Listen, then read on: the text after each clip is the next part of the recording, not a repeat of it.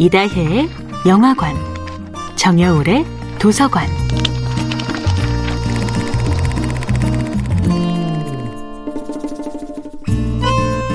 안녕하세요. 여러분과 아름답고 풍요로운 책 이야기를 나누고 있는 작가 정여울입니다.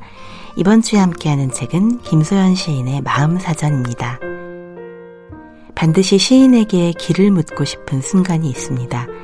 일상의 표면적 언어만으로는 슬픔을 이겨낼 수 없을 때 삶의 밑바닥을 뿌리부터 뒤흔드는 시인의 언어가 간절히 그리워집니다.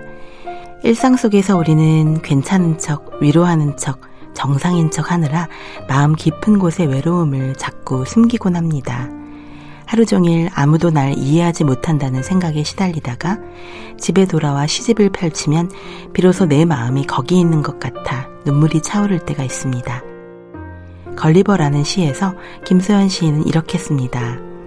도무지 묶이지 않는 너무 먼 차이를 사랑하고 출구 없는 삶에 문을 그려 넣는 마음을 알고 도처에 소리 소문 없는 죽음들을 본다고 그것이 바로 시인의 마음입니다.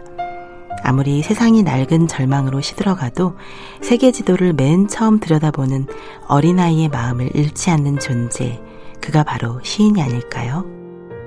마음 사전은 우리 마음에 대한 날카로운 통찰과 아름다운 표현으로 가득한 백과사전입니다. 저는 글쓰기도 사랑하지만 타인의 아름다운 글을 읽는 것을 좋아하는데요. 한나 아렌트는 최고의 사람들은 항상 관객으로 온다고 했습니다. 자기 표현의 채널이 급증하면서 사람들은 내가 만든 것은 소중히 여기지만 타인이 만든 것을 받아들이는 데는 인색해졌습니다. 저는 시인 김소연의 마음 사전을 읽으며 오직 독자만이 느낄 수 있는 기쁨, 최고의 공연을 볼 때 느끼는 순수한 관객의 기쁨을 느낍니다.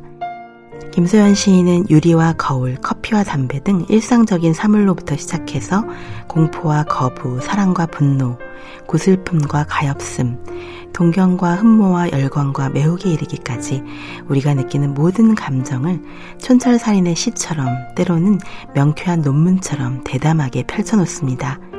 마음 사전의 겉모습은 에세이지만 문장 하나하나는 시처럼 강렬합니다. 이 책은 시인이 들려주는 눈부신 감성의 오케스트라입니다.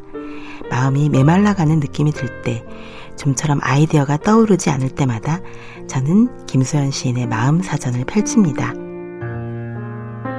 정여울의 도서관이었습니다.